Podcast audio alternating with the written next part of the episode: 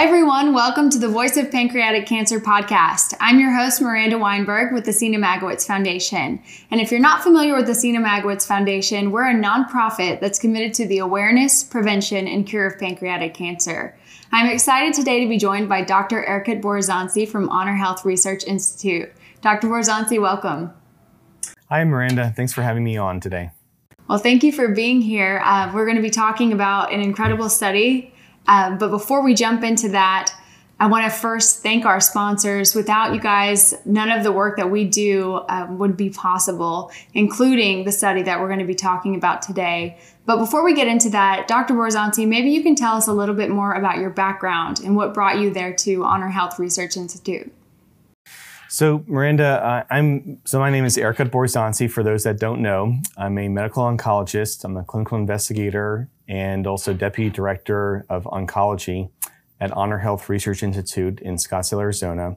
I also have associate professorship at TGen or Transla- Translational Genomic Research Institute in Phoenix, Arizona.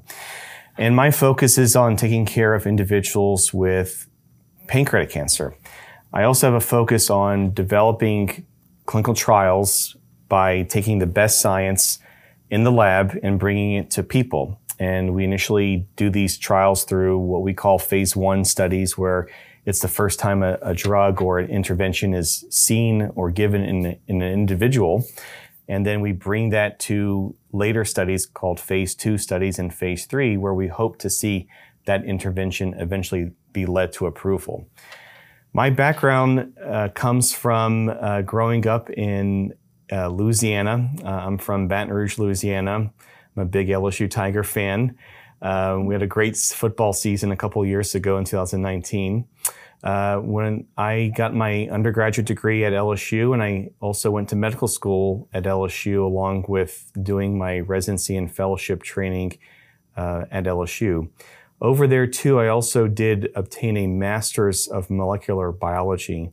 And that was really, really helpful for me to understand what we're doing from a scientific perspective, especially as it relates to cancer. And it was really eye opening to see some of those really major landmark studies that were being published uh, years ago, uh, seeing them in, in individuals with various diseases, including cancer. So that's where I'm from. And uh, what drew you to pancreatic cancer specifically then?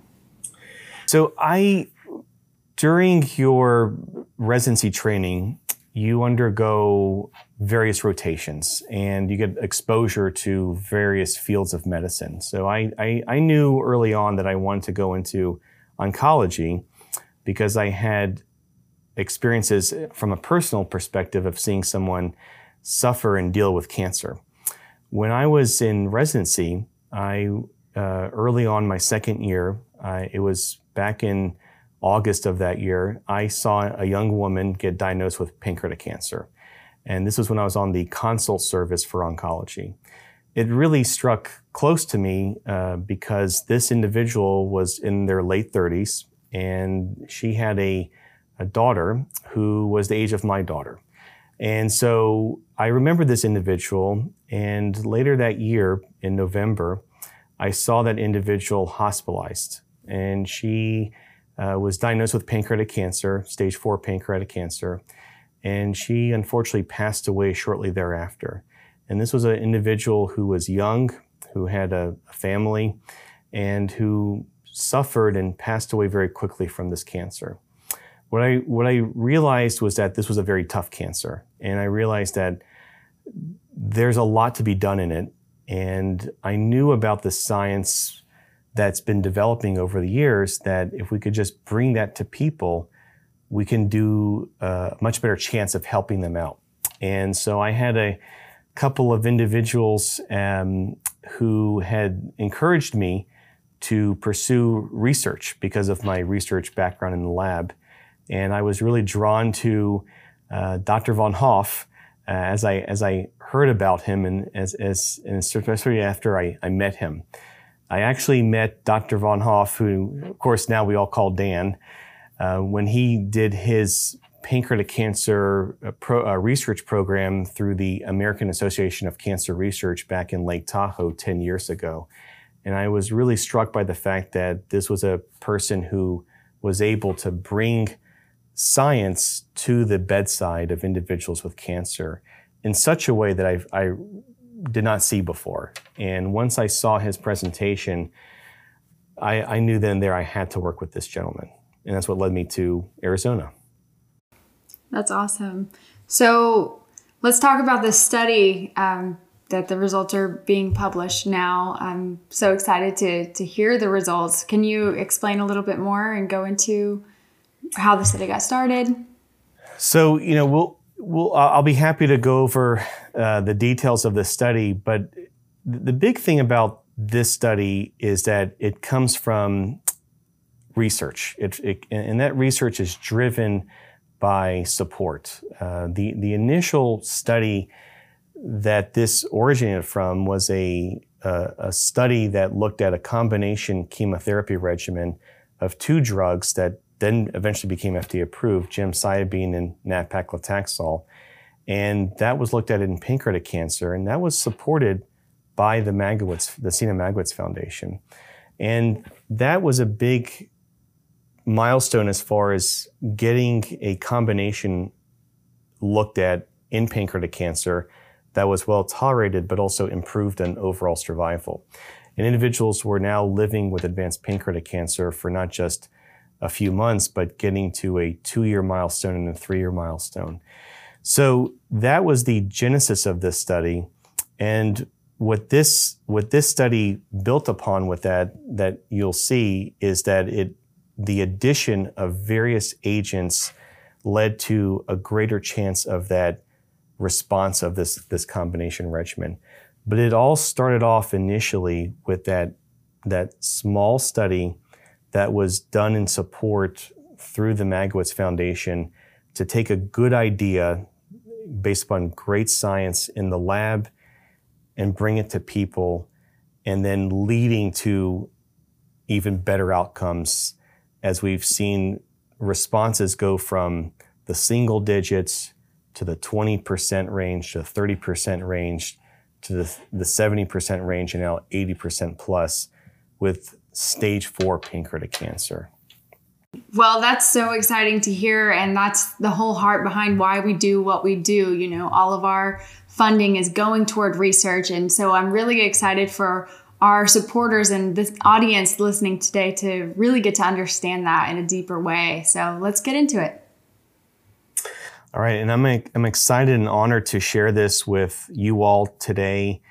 Um, this is a study that we are that we present are presenting at the American Association of Cancer Research Pancreatic Cancer Conference.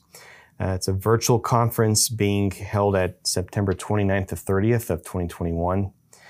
This is this the title of this the talk, which is a oral presentation at the conference, is a phase two pilot trial of nivolumab plus albumin-bound paclitaxel plus paricalcitol plus cisplatin plus gemcitabine, otherwise known as NAPCG. And your audience may also be aware of the other phrase that it was no- noted as the Grand Slam.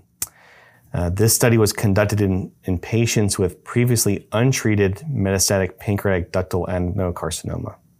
These are my disclosures uh, just for the audience to be aware of. Uh, every talk we're always transparent with disclosures as far as our re- relationships, whether it's a consulting role or uh, talking to a drug company, and also the grants and research that's been um, given to our institution. Um, and again, because this is a clinical trial, I'm going to talk about a clinical trial of these drugs together. So, as I mentioned before, earlier, there um, has been a lot of work done over the years. And again, this is a testament to all of that support all the years of starting off with improving on gemcitabine chemotherapy as a single agent for advanced pancreatic cancer and moving to the combination of gemcitabine NET, and nab-paclitaxel And then, and then most recently, that was uh, a study that was published last year in, in the Journal of JAMA Oncology is the combination of gemcitabine, nab-paclitaxel, and cisplatin. So this study builds upon that. It also builds upon the findings that we understand through our colleagues in the lab that have looked at vitamin D and how that can be involved with treating pancreatic cancer. So this initial study that uh, that this that this presentation builds upon and, and this combina- this five drug combination builds upon was initially uh, a study that was published last year in uh, the journal JAMA Oncology, the Journal of Medical Association. And this was led by my colleague Gayle Jameson, who many of in the audience may, may know about too. Uh, this was a combination trial with albumin-bound paclitaxel plus gemcitabine plus cisplatin. And again, this is for, for individuals with stage four advanced pancreatic cancer. And we initially ran this trial as a phase 1b slash phase 2 clinical trial. And for those that, that may not know, when we talk about a phase 1b clinical trial, what we're talking about is combining medications together that may already be in use in other situations. So this was the first time that we looked at gemcitabine and albumin-bound paclitaxel with cisplatin in pancreatic cancer. So this is a, a figure from that paper, and what it what it shows on the left side is the tumor size of these individuals with stage four pancreatic cancer. And as you can see, most of these individuals' tumors shrink. And that line right there that, that says PR denotes a meaningful decrease that we know relates to an improvement in survival. So that 30% decrease is very, very meaningful. And what we mean by that is that we're looking at not only where the cancer is in the pancreas itself, but also throughout the body. And so what we saw in these in this trial is that we saw a response rate of 71%. We saw f- individuals that had shrinkage, and we actually saw a couple of individuals where we could not see cancer anymore on their CT scans. We could not see cancer in in the in their lungs or in their in their liver or in their pancreas. And also their, their cancer markers were also completely normal. The other thing that we also saw in, in this trial is that we saw a one year survival rate of 64%. So pushing on the notion that, goodness, you have stage four pancreas cancer, there, there's no hope. These are people that are living to one year and, and plus beyond that. That's incredible. Now, we're never satisfied. Um, we would like to see that response rate. We would like to see every single person do well. And building upon this, looking at other ways to make this chemotherapy, this treatment for advanced pancreatic cancer better. So this was work that was published a few years ago in a major scientific journal called Cell. And this was led by our colleagues at the Salk Institute.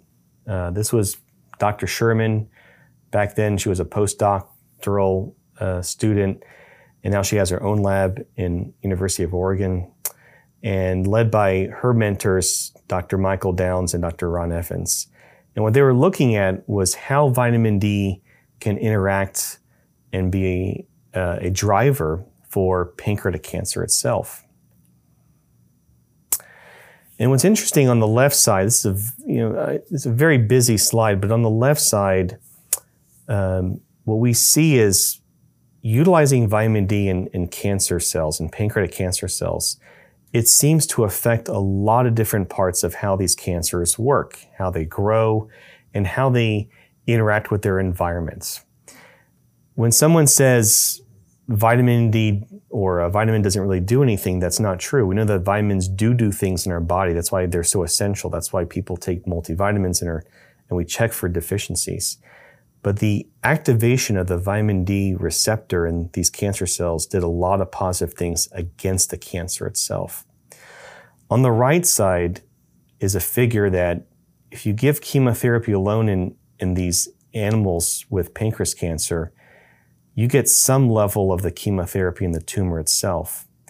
But when you add vitamin D in addition to gemcitabine chemotherapy, we actually get a lot more of the chemotherapy in the tissue. And so that tells us is that adding vitamin D can allow a greater improvement in the chemotherapy into the cancer. It actually affects those cancer cells directly. So outside of this effect, we also saw that a lot of these cancer cells also changed in a way that appeared to allow our immune system to, to go into the cancer. Pancreas cancer is very difficult because it likes to surround itself. Uh, we call it a cocoon, this scar that makes it very difficult to get chemotherapy into it, to get the immune system into it we know that, like a lot of other cancers out there, this cancer also likes to put the brakes on our immune system. And that's what, when you hear the word PD1 or PDL1, that's what that means. This was a publication a few years ago too that, that demonstrated that most pancreatic cancers have these breaks on them too. So we, we think about PD1 and how those antibodies work in lung cancer or skin cancers like melanoma, but they are there in pancreatic cancer. The problem is, is getting the immune system to go into the tumor over that resistance. So we embarked on this trial where we, we took these combination, the combination of albumin-bound paclitaxel, cisplatin, and gemcitabine chemotherapy. And we added a vitamin D medication called paricalcitol, and also the PD-1 inhibitor, nivolumab. Uh, a lot of the members of the audience may know of it of called Opdivo, and it's already approved in other types of cancers. So we took this combination in individuals who previously were untreated with metastatic pancreatic cancer. Our primary objective was to determine does this combination work? Um, what is the shrinkage rate? What is the chance of preventing this cancer from growing? And what is the survival? How long are people living with this combination? And this regimen itself is it's a very um, you can look at this slide and you can think this is very complicated. Uh, the way that we like to break this down is that the chemotherapy itself is given once a week for two weeks in a row, and the third week there's no chemotherapy. Within this whole regimen, that's that's three weeks out of a six week cycle. So the total regimen was a six week cycle, meaning that every time someone came in, this is the days of their treatment. And so some some weeks they came in once a week, some weeks they actually came in two, if sometimes three days that week. And we combined all these all these therapies together and started off at these dosing for these various treatments.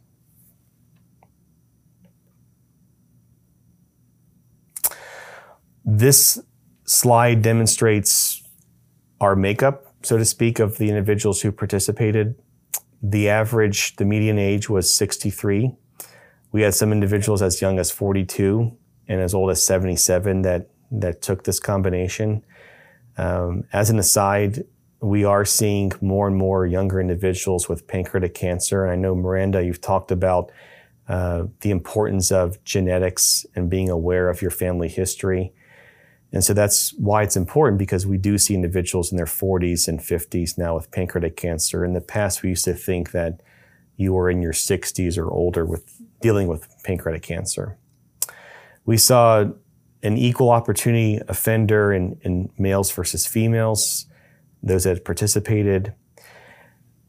This on the left, this, this score that says KPS is a very important score. It, it's called Karnofsky performance sca- uh, status. And what that means is it's a scale. Uh, 10% is someone who's very, very weak and ill. and 100% means that that individual, it, it doesn't even seem like they have cancer. So they're a very active individual. For most studies that we do and that we recommend for individuals receiving therapy, we want them to be relatively active, 70% or higher. What that tells us too is that they're able to handle these types of treatments in general. We also looked at something called CA19-9, and that's a, can- a very common cancer marker for pancreatic cancer. Uh, the reality, though, is that not everybody has a CA19-9 level, and so we had to use other blood tests to try to assess their cancer. And it's also why we're looking at other ways to detect pancreatic cancer through other blood tests that are in development. And the area of the, the cancer itself was denoted here. And again, all these individuals had confirmed stage four pancreatic cancer, meaning that the cancer was beyond the pancreas and someplace else in their body, usually the liver, but sometimes the, the peritoneum, which is the abdomen, and sometimes the lung.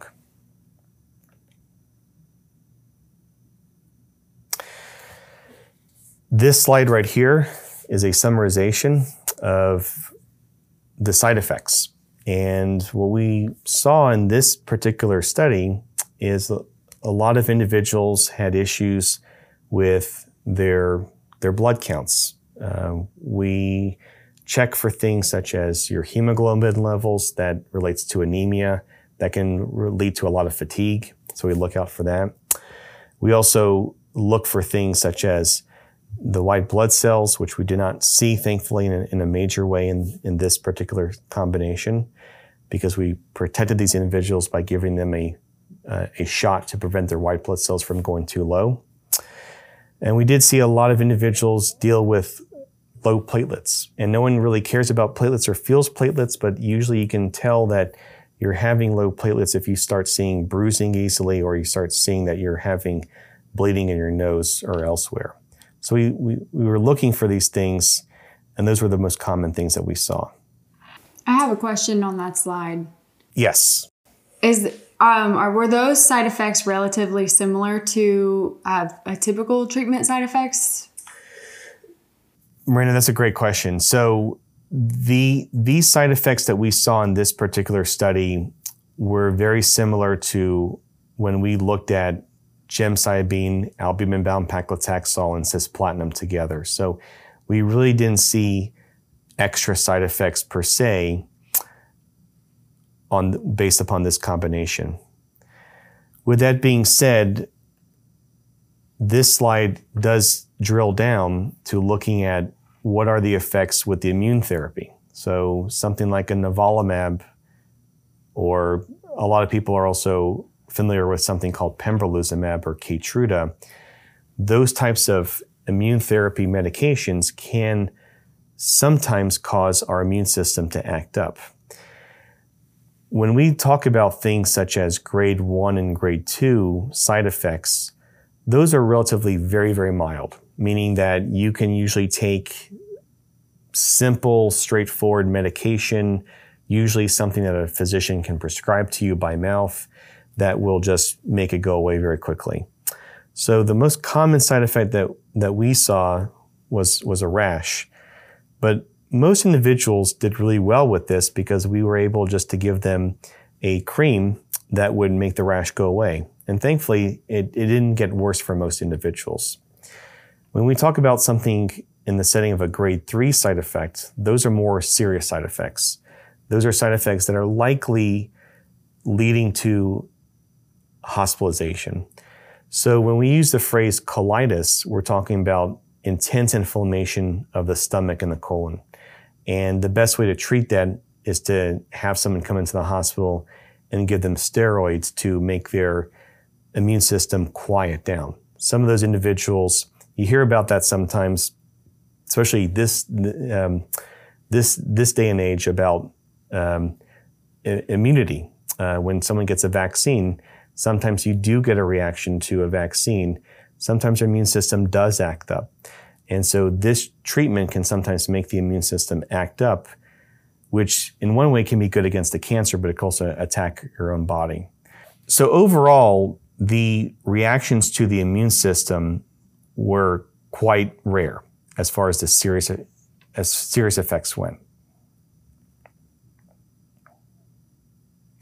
So this table summarizes the response. Uh, going back to the other our other study that I showed, we did see one individual with a complete response. Uh, we ended up looking at 32 individuals with stage four pancreatic cancer. Uh, these individuals had at least a initial CT scan, a CAT scan, and a follow-up CT scan. And so one of the individuals actually had disappearance of their cancer. Most individuals had shrinkage of their cancer and shrinkage in that way of 30% or more. So we actually had a response rate of 84%, which was higher than our prior study that we had published on in JAMA Oncology in 2020. That's an exciting number. that's it's very exciting, and what we saw was that we saw most individuals have tumor shrinkage. This is a similar to the other study about looking at the cancer size and how much these cancers shrunk.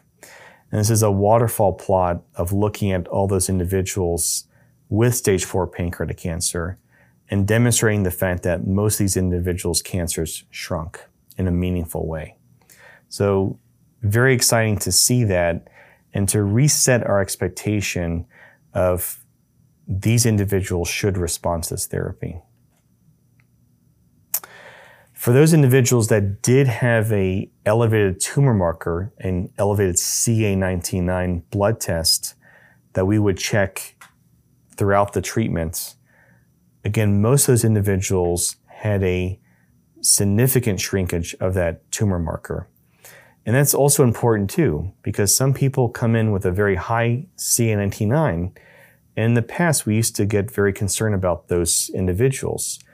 But what we're showing here in this study is that most of those individuals had a significant shrinkage decrease of their CA19-9 levels. And many of those individuals had a complete normalization of their CA19-9, meaning that they had a high level initially and it went down to normal during the study itself.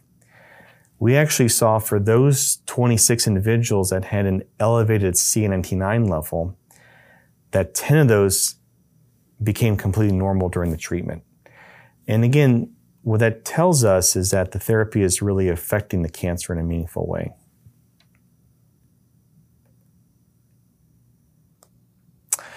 And one thing that we saw uh, that a, a, a, waterfall plot may not be able to demonstrate is those effects on these scans.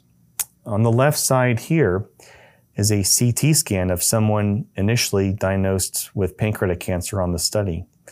And in the, in the dark areas right here are those cancers in that person's liver. So the liver should look mostly like this area right here but these dark spots are all cancer.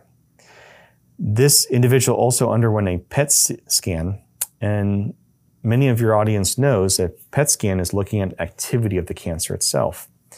And the cancer itself was very, very active initially throughout their liver, just as you can see on the CAT scan.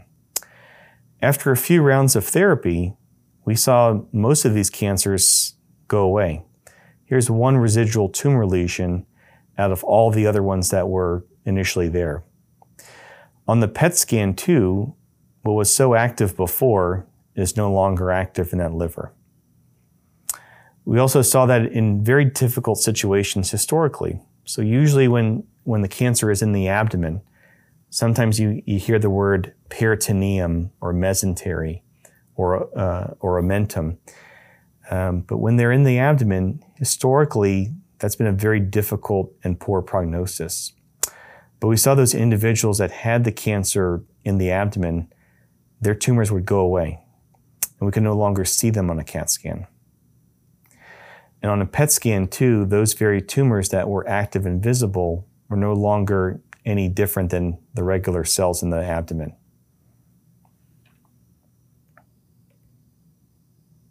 It's so exciting to, to be able to visually see it you know?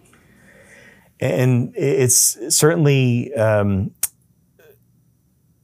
it's always a, a, a um, an incredible blessing to share that with people, and, and, I, and I always share in that joy and happiness whenever we can see that for people.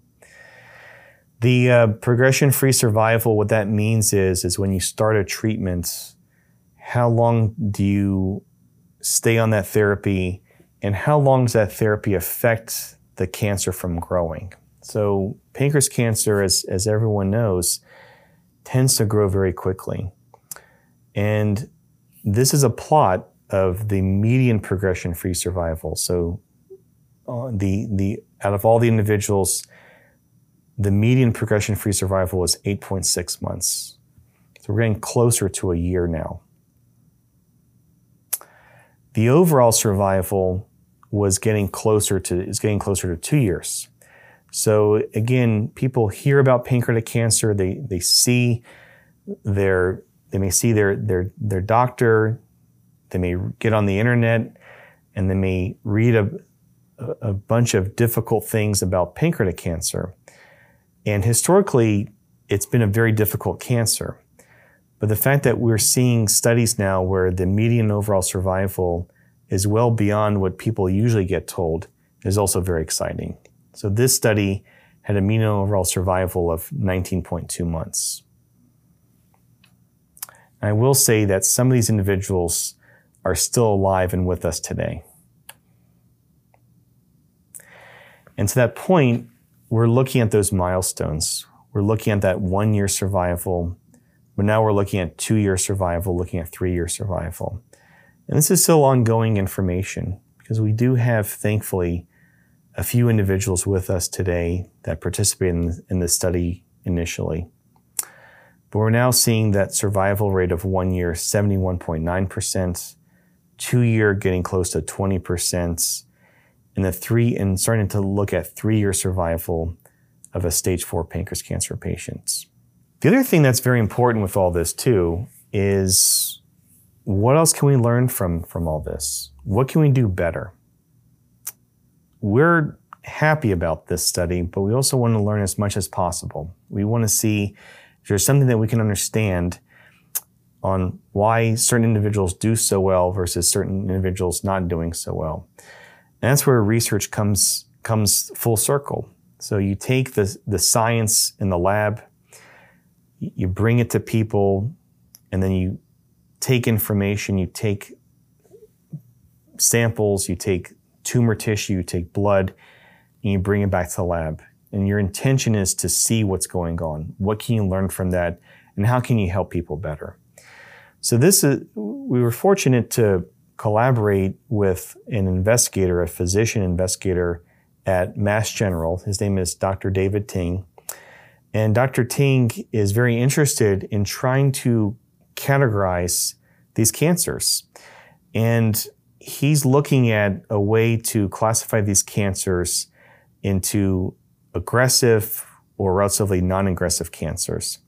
And we're trying to understand right now why does one person do well versus the other? Believe it or not, there was actually some uh, early studies that that sh- that that were showing that vitamin D stimulation may be very bad for people with uh, certain types of cancers. And so we looked into that. We were looking into something called the epithelial cells of these cancers and the mesenchymal cells of these cancers. And mesenchyme, one, if you can take one take-home message, mesenchyme is much more aggressive, so that's bad. So when you hear the word mesenchyme for cancer, you think, gosh, that's very, very aggressive. What's interesting, though, is that despite looking at these individuals that had more of a mesenchyme based cancer, they still responded just as well as those that did that had a less aggressive cancer. So, so this this combination trial benefited everybody, and so that was important to note because we were concerned about, geez, does does vitamin D is it not for every single person, but we really did not see that. So we saw that every individual, whether they had epithelial or mesenchymal based cancer, did respond to this treatment. The work is still ongoing as we're getting more samples out to Dr. Ting's lab and looking at other things too. But that's part of what we're trying to understand with all this information to better optimize this treatment. There's a lot of other things that we're looking at too. We're fortunate in the fact that we have a lot of colleagues, both near and far, colleagues at TGen, Dr. Highlander, who's looking at the microbiome. Your audience knows about how important diet and nutrition is. Well, so is our digestive tract. Our stool may tell us answers about how the bacteria is made up that may relate to better treatment outcomes. So we're looking into that. We don't know, but we're looking into that. We collected those stool samples from individuals that were on this study. We're also looking at quality of life. People make the assumption that, goodness, you're, you're giving me chemotherapy, you're making me come into the office. We're looking at that information through a couple of really important tools with my colleague Gayle Jameson at Honor Health. And we're also looking at other ways to classify these cancers. The basal and classical subtyping that your audience I know knows about through Dr. Yeh's work at University of North Carolina. And the whole purpose of this is can we learn take something from this and translate that to the to the individuals for future studies to do better for those for everybody, for more people. So, in summarization, this combination, this five drug combination that, that we call the Grand Slam, showed an 84% response rate in individuals with previously untreated stage four metastatic pancreas cancer. This work has also led to looking at vitamin D. Uh, there's currently a study that's being uh, finished across the pond in, in the United Kingdom at Bart's Cancer Institute by our colleague David Proper. He's looking at what happens with chemotherapy and with gemcitabine and nab-paclitaxel if their cancer is growing, adding vitamin D treatments to isolate the effect of vitamin D itself. There's some encouraging information, and all I can tell you guys is stay tuned. You'll, you'll hear about that in the near future next year. There's also work being conducted by our colleagues at Dana-Farber, by Dr. Brian Wolpin, where he's looking at a trial from the beginning where some individuals are getting gemcitabine and nab-paclitaxel, and some of those individuals are actually being randomized to either placebo or that vitamin D medication, paricalcitol. And the purpose of that is again to see the difference, the effect of vitamin D compared to chemotherapy alone. And what we're also interested in doing is also bringing this regimen that has such a high response rate in advanced pancreatic cancer to individuals with localized pancreatic cancer. We feel that we have a chance to do even better for those individuals as they're dealing with localized pancreatic cancer. So folks that are surgeons can can offer these individuals a better long term outcome where they can truly beat this cancer.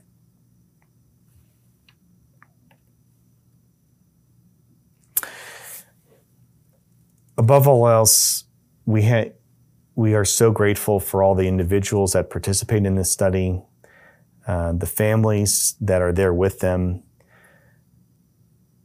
You know, the fact that we were able to present this at this cancer conference so everyone can hear about this and share the data and publish the data is so valuable. It takes a, it, it takes, truly takes several villages really to do something like this. And so we have places at here in, in Arizona at Honor Health and TGen and Imaging Endpoints, but also our colleagues at, in, in Massachusetts, University of Arizona and the Salk and the Mayo Clinic, all these people working together for this particular study.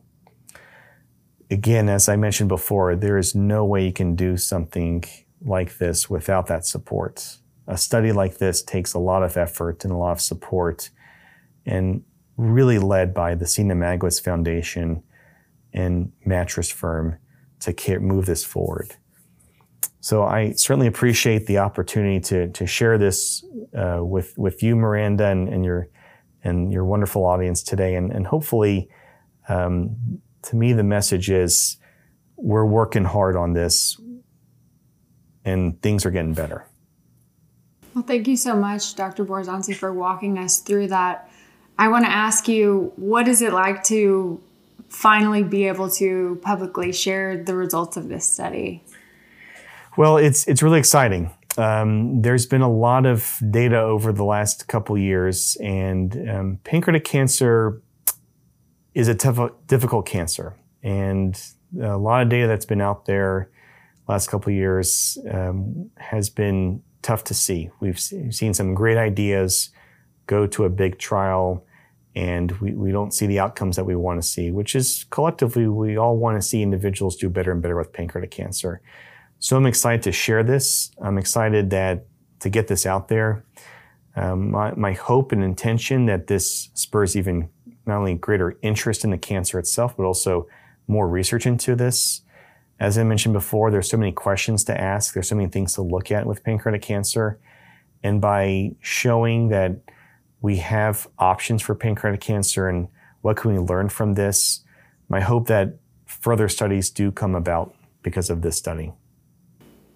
Well, Dr. Borazanci, we appreciate your time. We know that you're a busy man and involved in a lot of things. So thank you for walking us through all of this so in depth. And um, is there anything that we missed? Anything else you wanted to add?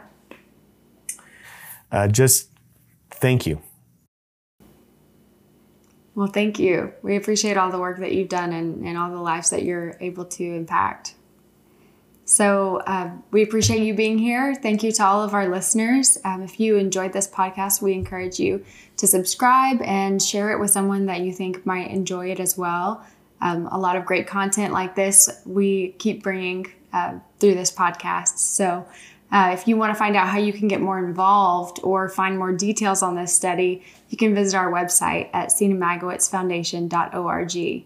Thank you guys for listening. Have a wonderful day.